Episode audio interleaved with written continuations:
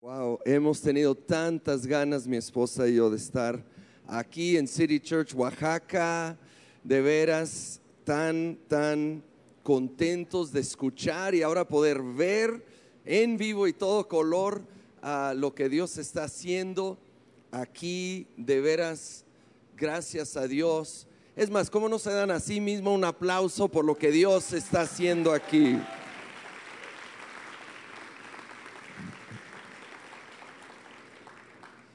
Sepan que tienen amigos allá en el extremo norte.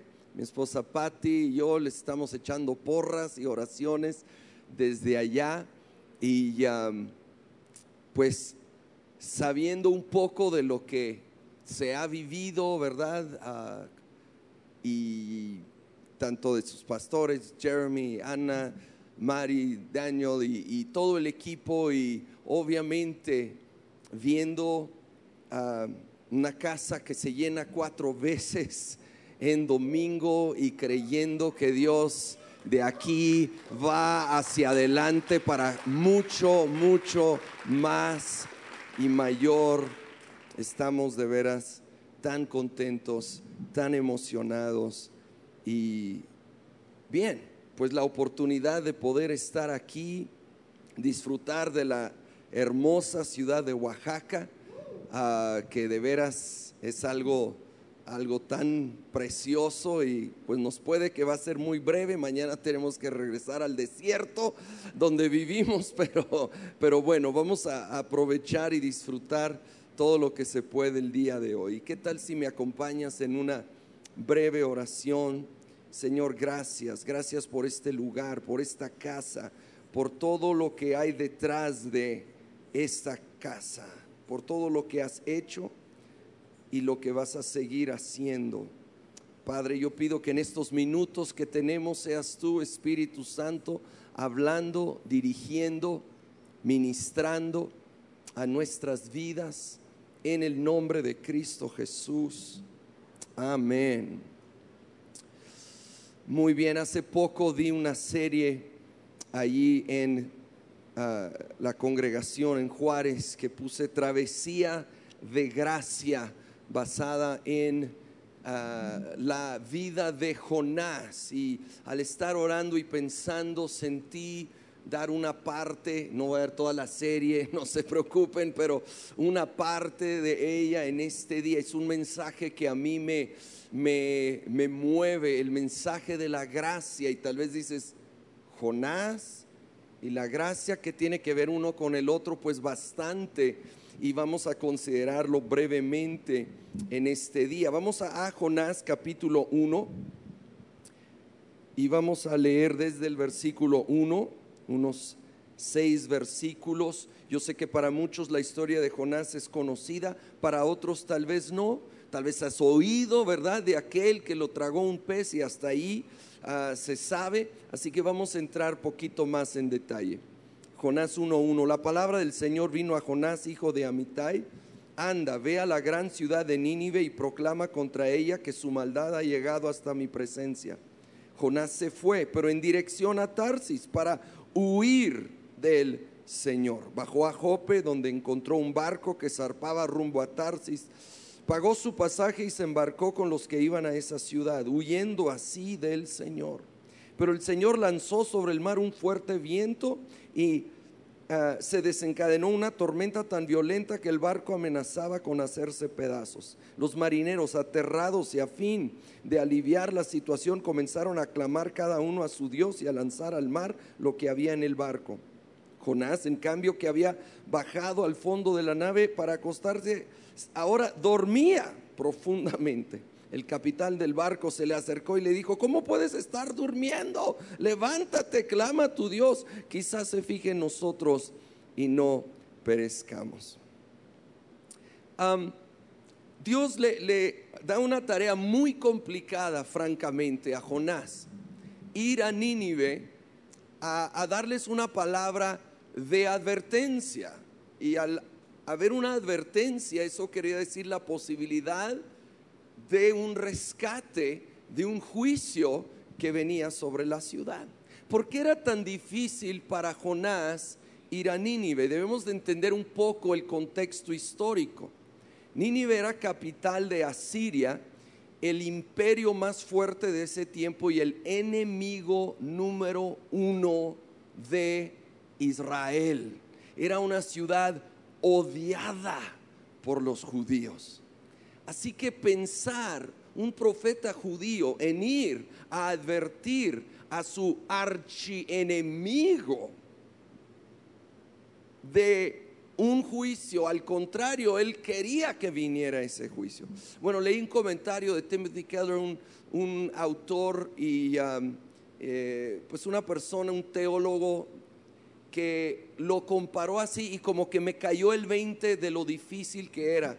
Dice, era similar a si Dios le hablaba a un rabino judío en los a final de los 1930 a ir a advertir a Berlín bajo los nazis y darles una oportunidad para arrepentirse y ser rescatados.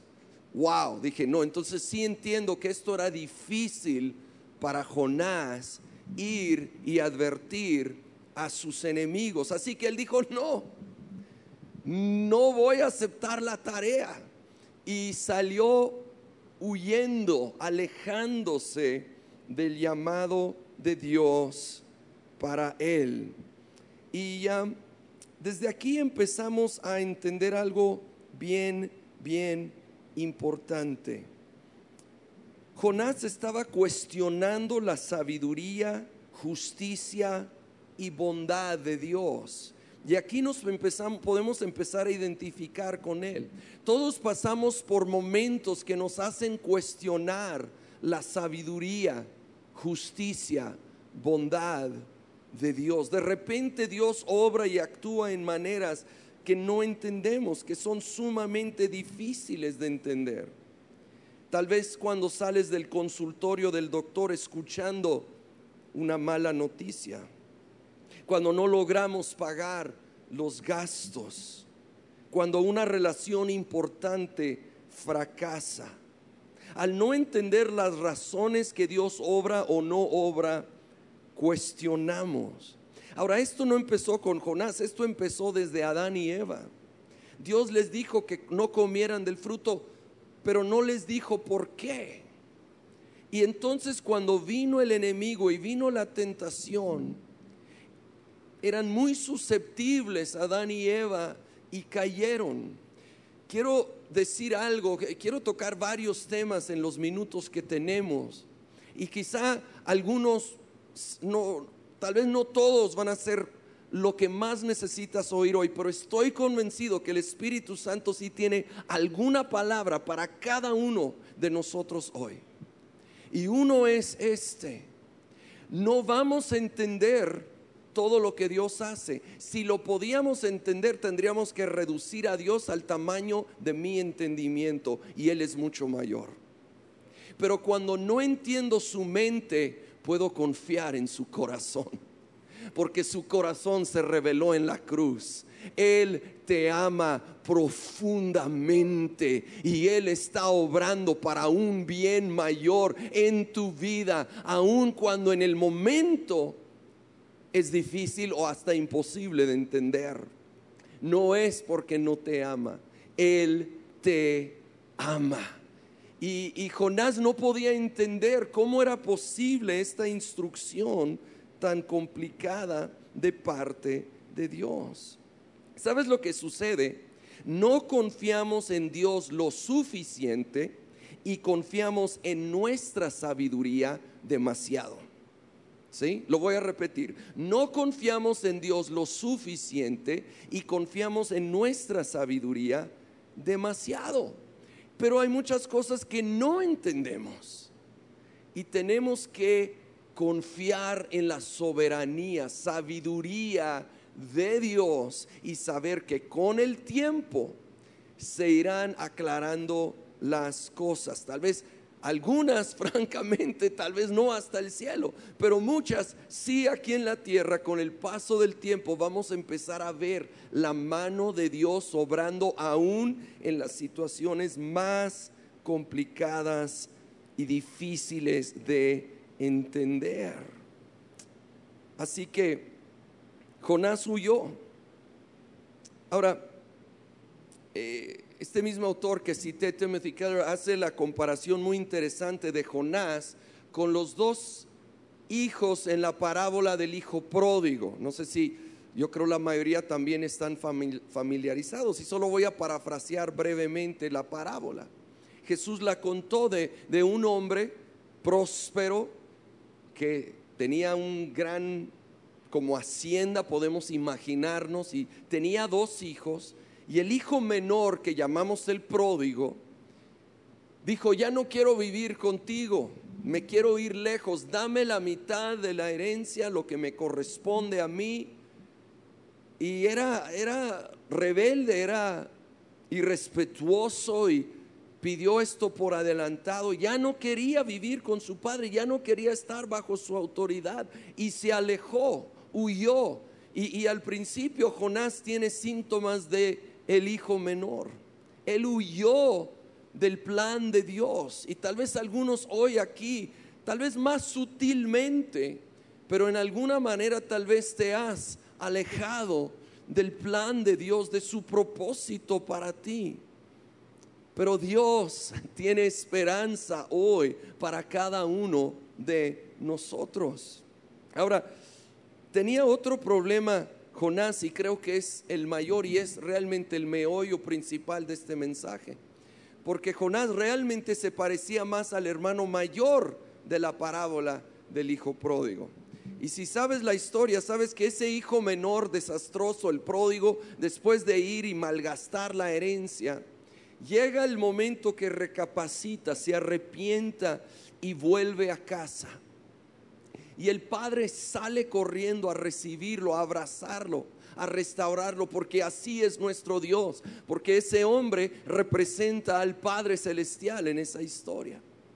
Él sale al encuentro a abrazarnos, a restaurarnos. Y empieza una fiesta en la casa.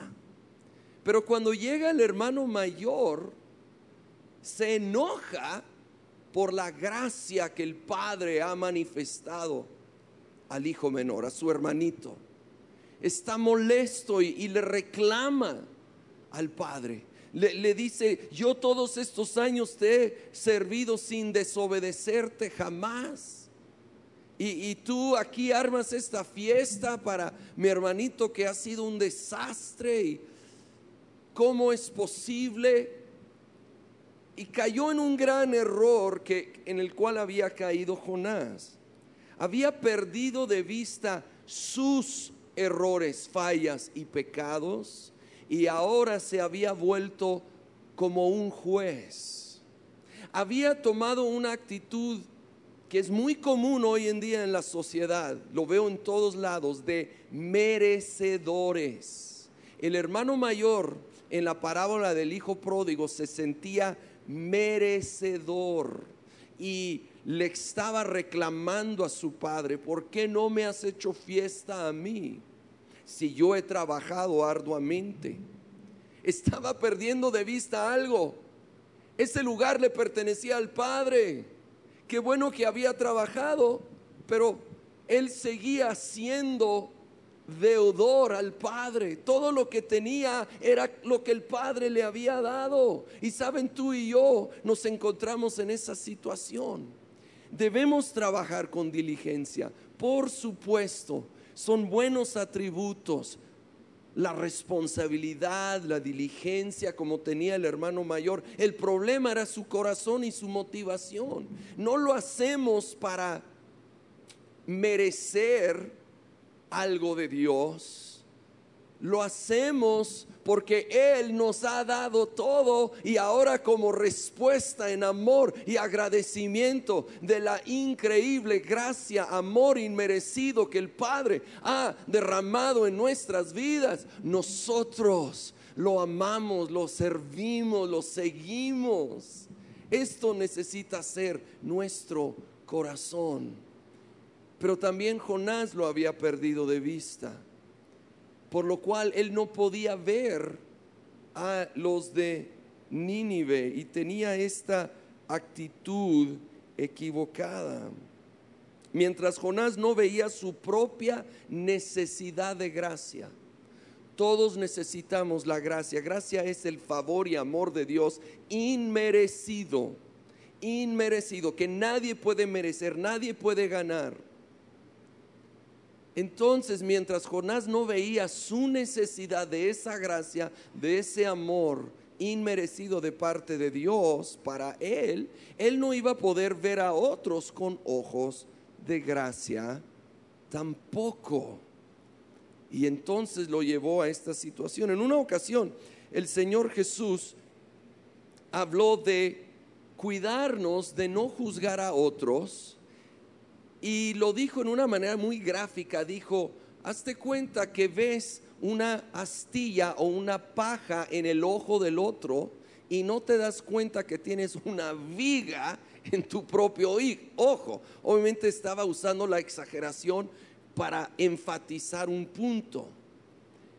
Cuando yo me pongo a ver el error, falla en el otro, yo estoy perdiendo de vista que yo tengo mis errores y fallas. Y dijo Jesús, primero saca esa astilla, esa, perdón, esa viga de tu propio ojo, reconoce tus errores, tus fallas, ríndelos a mí y entonces vas a poder ver al otro con claridad para ayudarle. Ahora nuestra perspectiva, en vez de estar juzgando al otro, va a ser una empatía y compasión para realmente amar y ayudar al otro en su situación. Oh, que Dios nos ayude. Pero ante la necedad de Jonás, Dios mandó una tormenta. Dios mandó una tormenta. Ahora yo quiero decir algo aquí. La tormenta aquí lo vamos a, manejar como un símbolo de, de problemas, de pruebas, de dificultades. No toda tormenta la provoca Dios, pero toda tormenta la aprovecha Dios. No todo problema o prueba es provocado por Dios en tu vida y en mi vida, pero te aseguro que Él sí aprovecha cada problema y prueba que viene a nuestra vida si se lo permitimos. La Biblia es muy clara, Dios usa todas las cosas para el bien de aquellos que lo amamos a Él. Todas las cosas. Sí, dale a Él un aplauso, Él lo merece. Ahora, es importante aclarar que no todo lo provoca Él. No te sientas condenado si estás pasando por una tormenta. Pero busca a Dios, acércate a Él. Primero para que sea tu refugio en la tormenta, pero luego también con un corazón abierto, di Señor, ¿qué quieres que aprenda a través de esto? ¿Cómo puedo ir creciendo a través de esta tormenta, de esta prueba. Seamos sensibles a lo que Dios quiere hacer. Pues llegó esta tormenta y estaba ya en peligro el barco. Los marineros están desesperados y es irónico que encuentran a Jonás dormido, dormido. ¿Saben? Todos estamos en el mismo barco. Nos encontramos en el mismo barco que toda la humanidad en un sentido, en otro, por Dios está con nosotros, pero vivimos en este mundo. No somos exentos a las crisis económicas, a, las crisis políticas de inseguridad, de todo lo que vive nuestro país y nuestro mundo. Estamos en el mismo barco como Jonás estaba en el mismo barco con esos marineros. Y tal vez algunos no están huyendo, pero tal vez algunos están dormidos como Jonás. Y saben, Dios quiere despertarnos a usarnos para brillar en medio de esa tormenta, para brillar y ser un testimonio vivo para nuestros vecinos, compañeros de escuela, de trabajo, que aunque también enfrentamos las dificultades de la vida y no somos exentos a enfermedad, a dificultad. Hay la gran, gran, gran diferencia de que nunca lo enfrentamos a solas, que el Señor Jesús está con nosotros como cantábamos en medio del fuego. Esos tres hebreos no estaban solos, el cuarto varón, Jesús estaba presente y Él está presente contigo en medio de toda tormenta, en medio de toda prueba, en medio de toda dificultad. Él está en ese barco contigo, conmigo, no te deja solo, no es insensible al dolor, a la necesidad, a la situación. Él vivió la más grande de todas las tormentas en la cruz por amor a ti y a mí.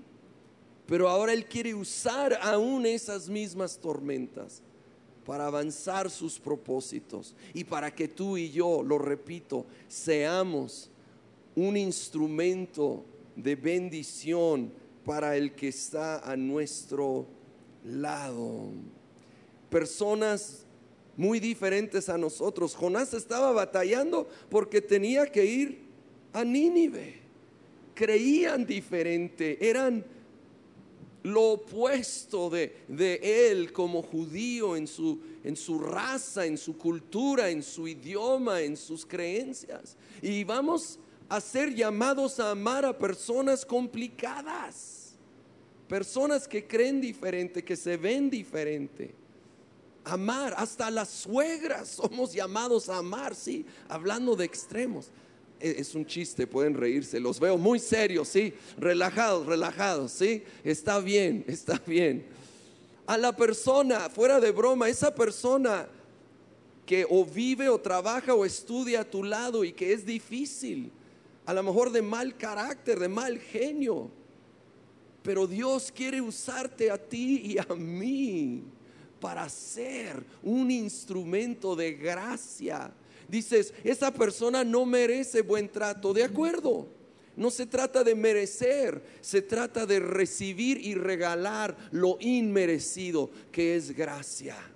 Y el Señor ha derramado gracia a nosotros y nos llama a extender gracia a los que nos rodean. Bien, continuando, Jonás 1. Jonás les explica, yo soy la causa, voy a parafrasear para ir rápido, la causa de esta tormenta, me tienen que lanzar del barco, intentan buscar cualquier otra alternativa, pero finalmente no les queda de otra. Versículo 15 aquí de Jonás 1. Así que tomaron a Jonás y lo lanzaron al agua y la furia del mar se aplacó. Al ver esto se apoderó de ellos un profundo temor al Señor, a quien le ofrecieron un sacrificio y le hicieron votos el Señor por su parte dispuso un enorme pez para que se tragara a Jonás, quien pasó tres días y tres noches en su vientre. Ahora sí llegó la parte más famosa de la historia, ¿verdad? Dios preparó este tremendo pez para tragar a Jonás. Y algunos dudan de esto, ¿verdad? Cuestionan la historia y he oído, no es que la ballena no tiene tan grande eh, la garganta como para pasar un humano. Eh, dos problemas con el comentario. Número uno, no dice que era una ballena, era un pez. Y sí hay peces que literalmente comprobado le puede caber un ser humano por la garganta y en el cuerpo. Y número dos, estamos tratando con Dios, el creador. Él pudiera abrir la garganta de la ballena si quería, ¿sí? Una sardina pudiera haberse tragado a Jonás si Dios quería. O sea, ¿por qué dudamos del Dios que creó las galaxias, por favor? Ah, pero bueno, ese era otro punto que tenía que sacar, ¿verdad? Porque me frustra. Ok. Jonás, ahora sí, está en el lugar donde ahora sí va a recapacitar. Sí, quiero decir esto, lo antes que reconocemos que no podemos solos y necesitamos de su gracia, lo antes que podemos avanzar. Lo antes que yo reconozco, yo no puedo, Señor, no soy autosuficiente. Necesito de ti, reconozco mi debilidad. Lo antes que Él va a poder irnos llevando adelante a ir saliendo de esa prueba. Reconozcamos que dependemos de Él.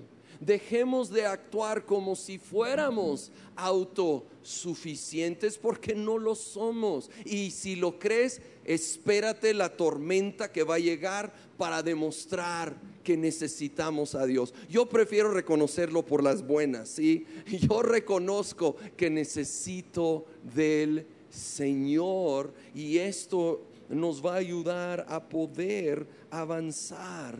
Allí en el pez registra, no voy a leer todo el capítulo 2, pero el capítulo 2 de Jonás registra la oración de Jonás. Y aquí Jonás se empieza a humillar, ¿sí?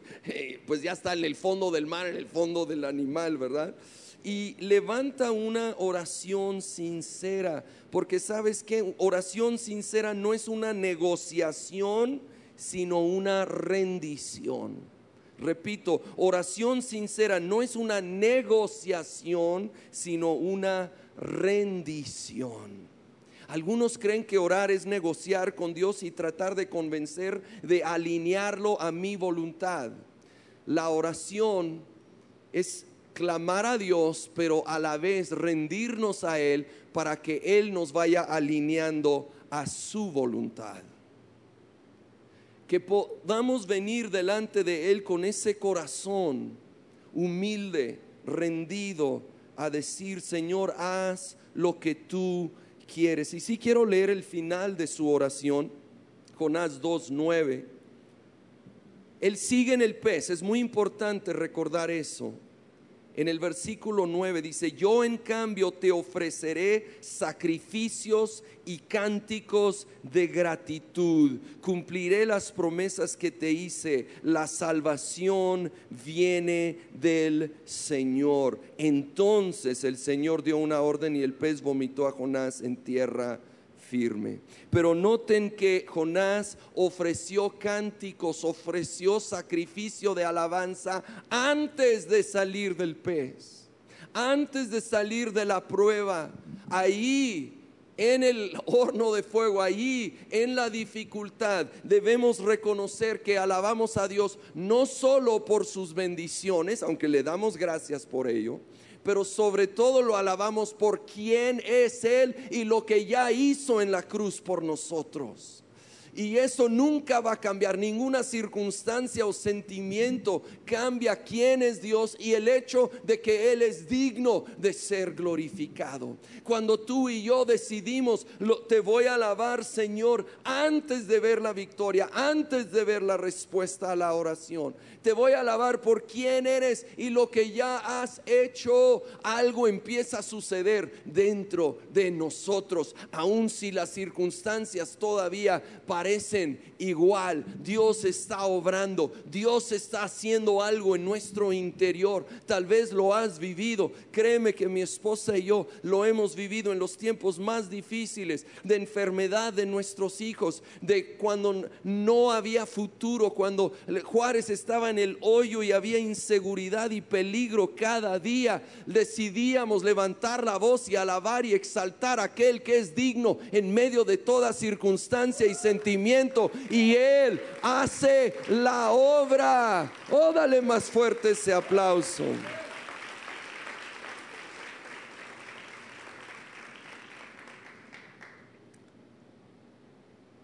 Así que salió del pez. Seguimos leyendo capítulo 3, es el siguiente versículo, 3.1. Si me Alguien me puede acompañar aquí en el teclado, por favor. La palabra del Señor vino por segunda vez. Todos digan segunda vez. Puede parecer insignificante, pero es sumamente importante. Ahorita lo menciono. Segunda vez a Jonás, anda, ve a la gran ciudad de Nínive y proclámale el mensaje que te voy a dar. Ya no voy a leer más de Jonás. Él fue, él dio el mensaje, Luego tomó una pésima actitud en el capítulo 4, muy de hermano mayor, ah, que luego puedes leer en casa y que Dios traiga convicción si hemos tomado esa actitud de hermano mayor, de juzgar, de criticar, de creernos superior. Eso no viene de Dios y nos va, no honra a Dios y nos va a frenar a nosotros de avanzar en sus planes. Pero lo que quiero enfatizar aquí en los últimos minutos es esto de una segunda vez, es una segunda oportunidad, porque tenemos un Dios de segundas, terceras, cuartas, quintas, sextas, séptimas, octavas, oportunidades nuevas oportunidades. Jonás rebeldemente, neciamente había dicho no, había huido había tenido una actitud pésima, pero cuando él recapacitó, Dios le extendió una nueva oportunidad. Y hoy Dios, una de las cosas que yo sentí enfatizar hoy es que Dios está extendiendo nuevas oportunidades, porque así es su naturaleza. Tal vez en algún momento tú has fallado. Tal vez sentías unos propósitos de parte de Dios y por alguna razón, y puede ser muy variadas las razones, por dificultades, por desánimo, por desobediencia, por cualquier motivo, dejaste de avanzar en ello.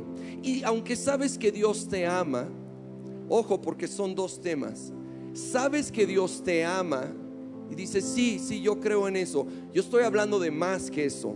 Yo estoy hablando de una nueva oportunidad de cumplir los propósitos de Dios para tu vida de seguir avanzando en esos planes, porque la Biblia dice que el llamamiento y los dones de Dios son irrevocables. Sí, así que fue irrevocable para Jonás, hubo una nueva oportunidad de ir y cumplir ese propósito de Dios en su vida y hay una nueva oportunidad para todo aquel que se arrepienta y dice, perdóname Señor me desvié, desobedecí, pero quiero, quiero cumplir tus propósitos, quiero cumplir tus planes. Tenemos un Dios que extiende esa nueva oportunidad. Yo quiero terminar con esta cita de Primera de Pedro capítulo 5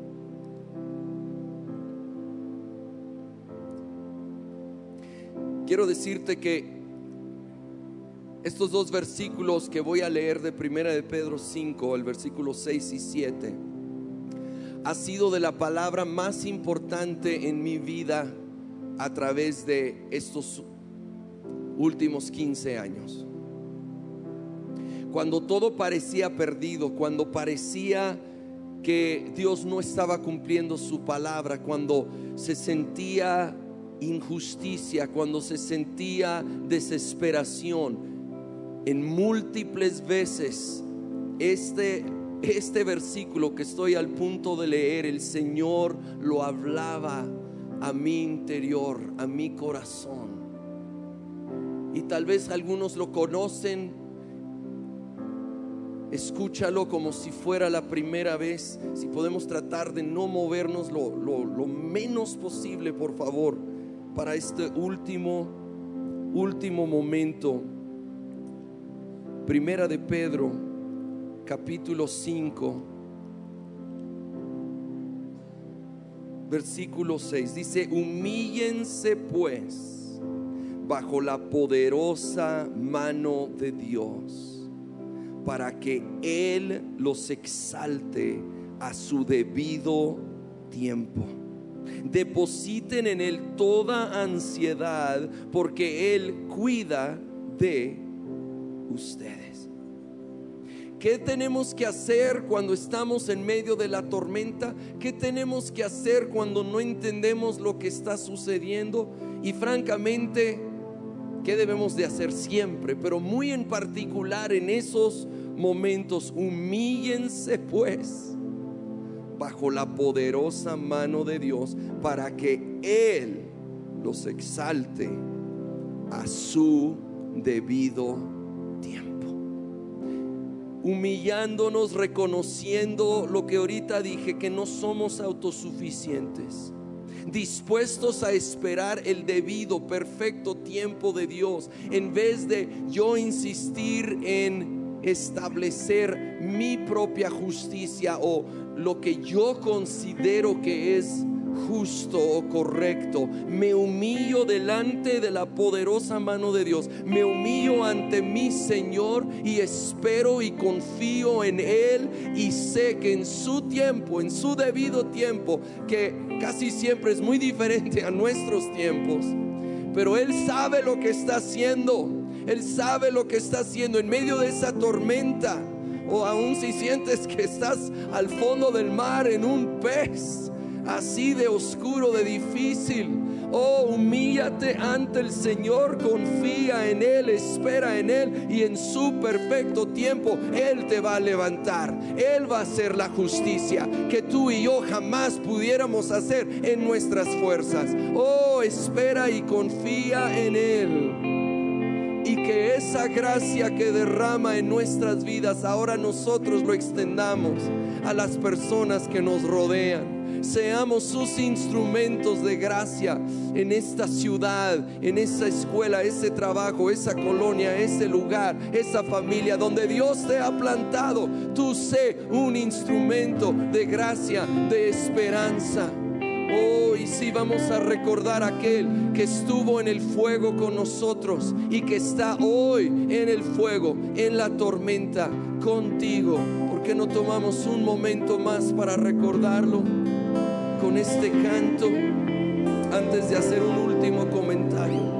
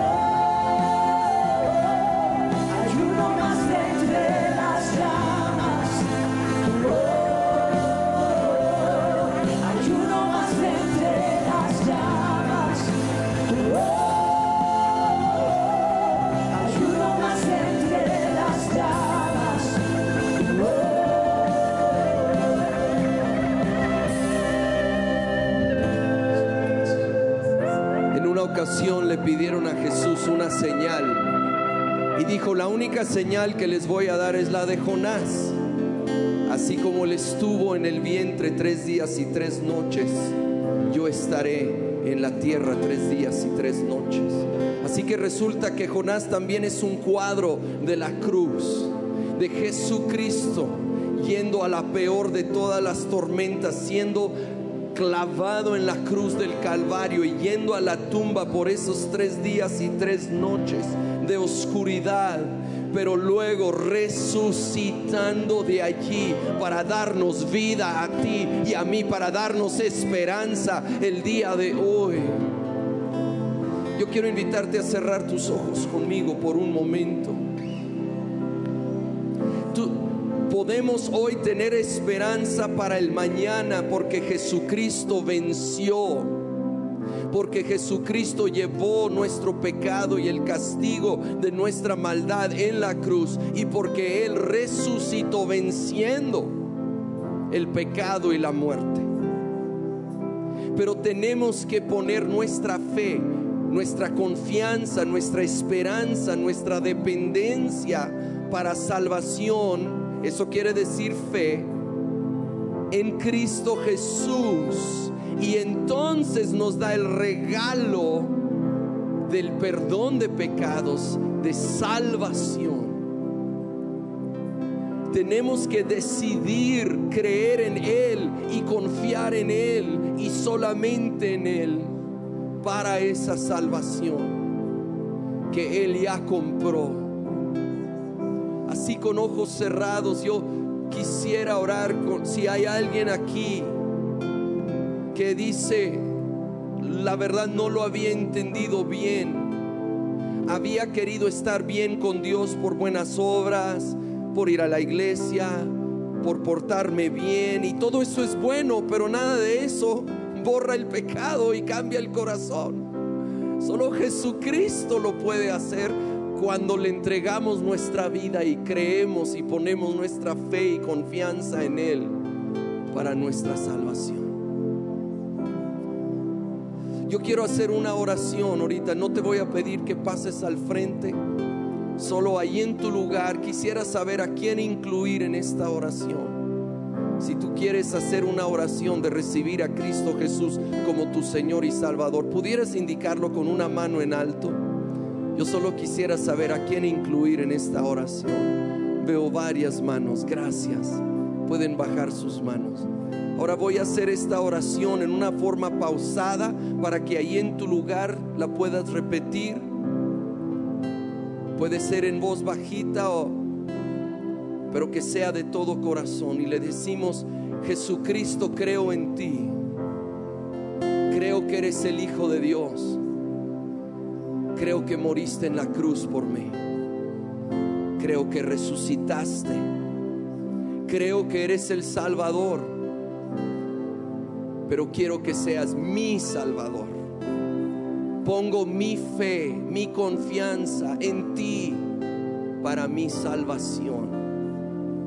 Me arrepiento de mis pecados. Pido tu perdón. Entra en mi corazón Dice mi Señor. Lo pido todo en el nombre de Cristo Jesús.